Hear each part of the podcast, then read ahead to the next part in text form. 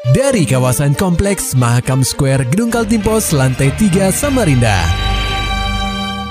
96,8 KPFM Kita akan ikuti program KP Flash News.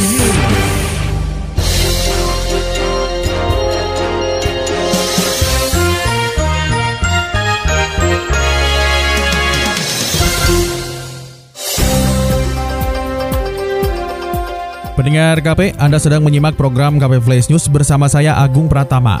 Tabung gas liquefied petroleum gas atau LPG 3 kg atau sering disebut tabung melon nampaknya masih sulit dicari sampai saat ini di kota tepian. Pertamina sebagai badan penyalur LPG 3 kg yang ditunjuk pemerintah memberikan keterangannya mengenai sulitnya masyarakat mendapatkan tabung gas melon dalam beberapa pekan terakhir melalui area Manager Communication Relations dan CSR Patra Niaga Regional Kalimantan, Arya Yusa Dwi Chandra. Pertamina menyampaikan bahwa kuota LPG bersubsidi atau tabung gas LPG 3 kg di kota tepian pada periode Januari hingga Mei 2023 telah melebihi kuota sebesar 8%. Arya menjelaskan kuota LPG bersubsidi untuk Samarinda adalah 26.838 metrik ton atau sekitar 8,9 juta tabung. Tapi sampai Mei ini, Pertamina telah mendistribusikan sekitar 12.030 metrik ton atau sekitar 4 juta tabung. Padahal kuota yang seharusnya tersalur hingga Mei 2023 adalah 10.800 metrik ton atau 3,6 juta tabung. Arya mengatakan dengan berlebihnya kuota penyaluran, maka Pertamina berupaya mengatur distribusi LPG subsidi agar bisa tetap memenuhi kebutuhan masyarakat hingga akhir tahun, di mana masih ada perayaan besar seperti Natal dan Tahun Baru yang menanti. Pengaturan seperti ini harus dilakukan agar tidak terjadi kekosongan di akhir tahun nanti. Guna menjaga ketersediaan tabung melon, Arya mengimbau kepada masyarakat mampu agar menggunakan LPG non-subsidi, yakni bright gas 5,5 kg dan 12 kg.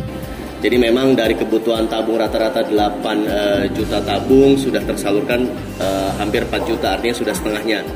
Nah di bulan Juni ini memang kita uh, upayakan kita akan atur kembali kuota dan kita pastikan di akhir bulan yaitu menjelang Idul Adha itu akan terpenuhi.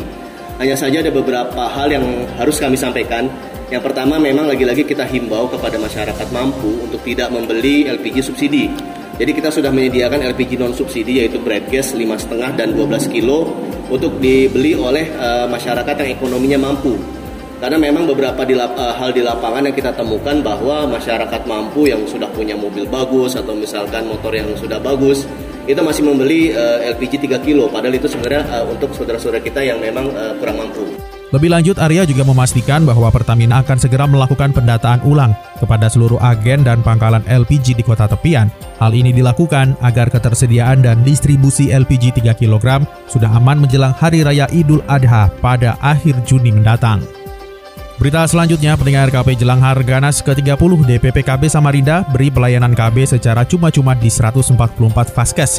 Laporan selengkapnya akan disampaikan reporter KPFM Samarinda, Muhammad Nur Fajar menjelang Hari Keluarga Nasional atau Harganas ke-30 yang akan jatuh pada 29 Juni mendatang. Dinas Pengendalian Penduduk dan Keluarga Berencana atau DPPKB Samarinda melaksanakan program pelayanan KB serentak 1 juta akseptor secara gratis pada Rabu 14 Juni 2023. Pelayanan KB secara gratis ini terpusat di 10 kecamatan di kota tepian dengan melibatkan 144 fasilitas kesehatan atau faskes jaringan atau jejaring. Kepala DPP KB Samarinda, I Gusti Ayu Sulistiani beserta jajarannya juga turut memantau pelayanan KB sejuta akseptor ini secara daring untuk melihat sejauh mana program tersebut terlaksana. Ditemui di Balai Kota Samarinda, Ayu sapaan akrabnya mengatakan Berdasarkan pemantauan melalui daring, dapat terlihat bahwa semua vaskes sudah mulai bergerak dan melakukan pelayanan, meskipun jumlah akseptor yang dilayani masih bervariasi. Dalam momen Harganas ke-30 ini, Samarinda mendapat target 3.056 akseptor KB dalam waktu satu hari ini saja.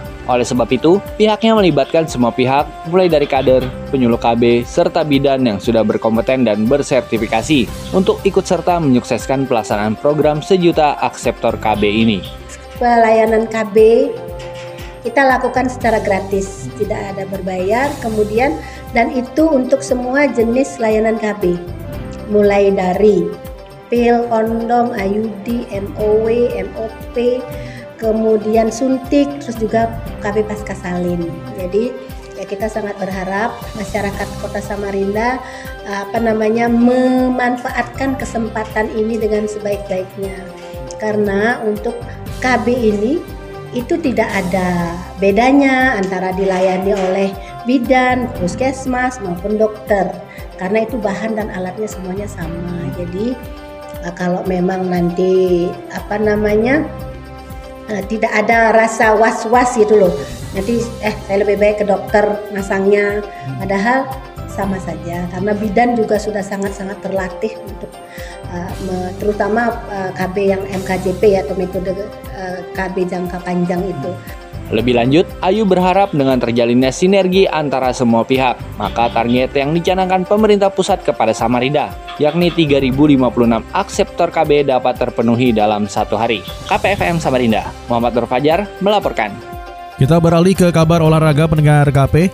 Tim Korfball Kaltim siapkan atlet untuk prapon. Berikut beritanya akan disampaikan oleh reporter KPFM Samarinda, Maulani Alamin. Tim Korfball Kaltim akan disusun melalui seleksi atlet yang akan diagendakan pada 1 Juli 2023 mendatang. Pembentukan tim tersebut merupakan persiapan Korfball benua etam menghadapi kualifikasi Pekan Olahraga Nasional atau Prapon Hal ini dibahas dalam rapat kerja provinsi atau Rakerprov Persatuan Korfball Seluruh Indonesia atau PKSI Kaltim yang digelar di Samarinda Sabtu pekan lalu. Ketua Harian PKSI Kaltim Sofian Gapur menuturkan hasil dari Rakerprov PKSI Kaltim adalah menetapkan seleksi atlet terlebih dahulu sebagai persiapan menghadapi prapon. Yang pertama seleksi atlet dilaksanakan nanti mulai tanggal 1 Juli. Nah, itu pemanggilan kepada masing-masing uh, pengcap. Pengcap. Minimal eh, maksimal dua orang satu perempuan satu laki. Nah, hmm. Jadi ada delapan delapan ke kabupaten berarti kan 8 kali 2 16. Iya ditambah dengan yang rekomendasi dari uh, provinsi itu ada 8 orang nanti. Jadi kalau digabung menjadi 24. Pengurus Provinsi PGSI Kaltim berencana menggelar seleksi provinsi di Samarinda atau di Berau. KPFM Samarinda, Maulani Alamin melaporkan. Maulani Alamin, Muhammad Nur Fajar, KPFM Samarinda. Serta dapatkan berita-berita selengkapnya di www.968kpfm.co.id. Demikian tadi telah kita simak rangkaian berita-berita yang terangkum dalam program KP Flash News. Persembahan dari 96,8 KPFM. Terima kasih dan sampai jumpa.